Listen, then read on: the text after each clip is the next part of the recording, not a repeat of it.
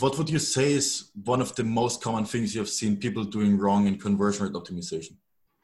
So, one thing that many companies do wrong is actually skipping qualitative research. So, what I see most people do, most do actually have access to analytics, but they don't really understand the users because they never actually talk to them. So, most of the time, they do apply some best practices and they test some random hypotheses. However, they don't really know the reason why those work or don't work because they don't have deep insight. Okay, and to be practical, how do you do this? So, how do you get the qualitative information as well as the quantitative and combine it? So, the first step is really coming up with a research plan. And this research plan needs to take into consideration what you need to find from your users. So, what do you know? Um, like, like the first step for me is really understanding the current situation with an initial assessment. So we can have a look at the analytics, which is the quantitative data. We can also do heuristic analysis, which is basically looking for best practices or any major usability issues. And once we have that list of, let's say, the weak spots, we can understand, okay, what else are we missing? What else do we need to find out? So first step is really understanding who we want to interview, who we want to know more of, what are the type of users we want to understand better, also based on any assumptions or any data we currently have. When you collect all those different data points, how do you make sure others know about this so that your team knows about this, that your whole organization is well informed? It's really important to take a collaborative approach. And that's another thing I think companies don't do enough, or most don't do enough without being at a higher UX maturity level. So for me personally, I try to involve the stakeholders and business owners, anyone even if they're not familiar with UX, to be part of the process. Let's say, for example, that I have a few interviews, for example, like let's say five interviews with some of our target audience. We record those interviews, or even better, we get the stakeholders to be in another room. We call it observation room. So actually, these people are seeing what your users are doing, if you're doing a test, or they are listening to what people are saying. So this is really important because it creates a different level of understanding and empathy, and that really promotes a user-centered culture within the company. So one one thing that is important to understand is that there are two types of uh, like main two types of testing so one of them is what we call a lab environment so it's a bit like a fake environment because we are inviting participants to test and give their opinions, but they are not, they might not be real users or real clients. So that's kind of a lab environment. But that's a really useful way to test because we can gather qualitative insights. And the other way is actually understanding the behavior that people already have on the website.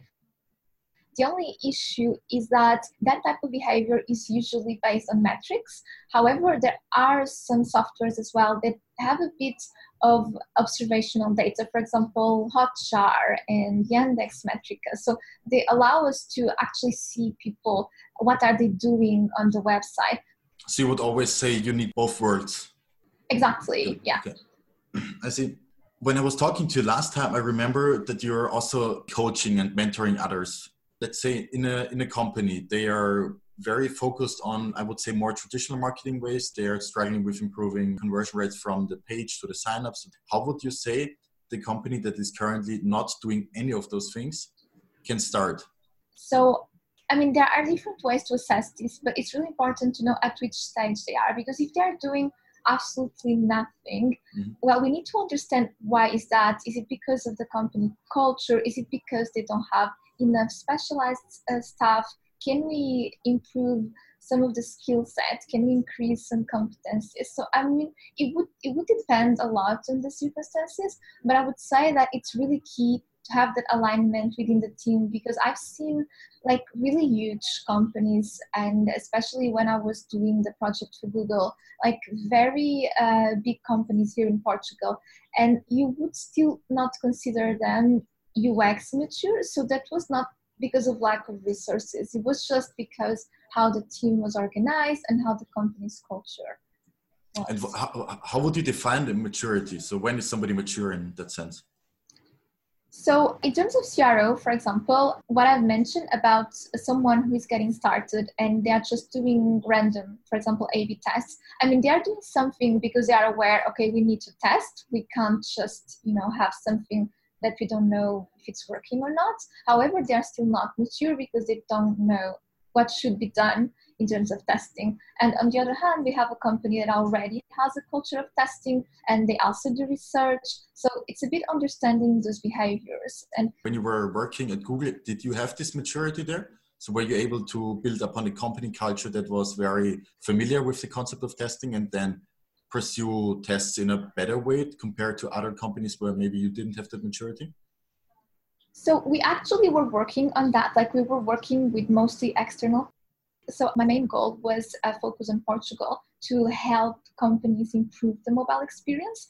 And one of the things we found is that the issue was related to the maturity level in terms of UX, in terms of CRO. So that was something that was really important for us to explore and focus on because we felt like at some point there was not much we could do. He was not just about, for example, workshops or teaching or awareness. He was really whole system of how a company works. Mm-hmm.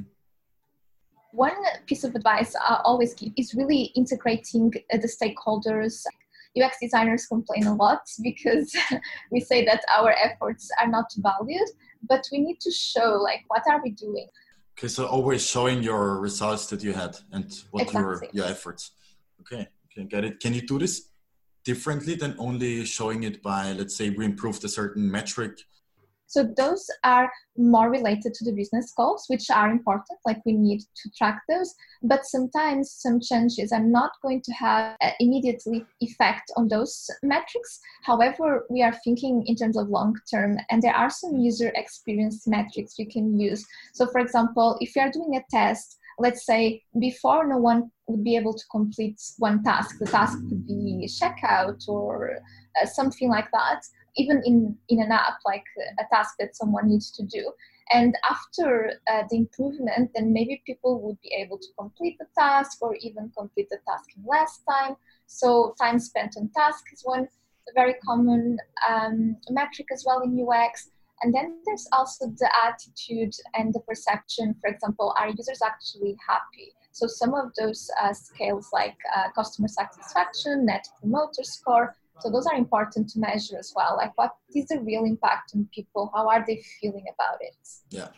That's a very interesting thing because maybe it improves the business metric on one hand. So you think, oh, it's going better. But in the end, when you see the net promoter score or they're worse at performing a certain task, maybe the test wasn't successful at all. So that's why I think those are sometimes even more important.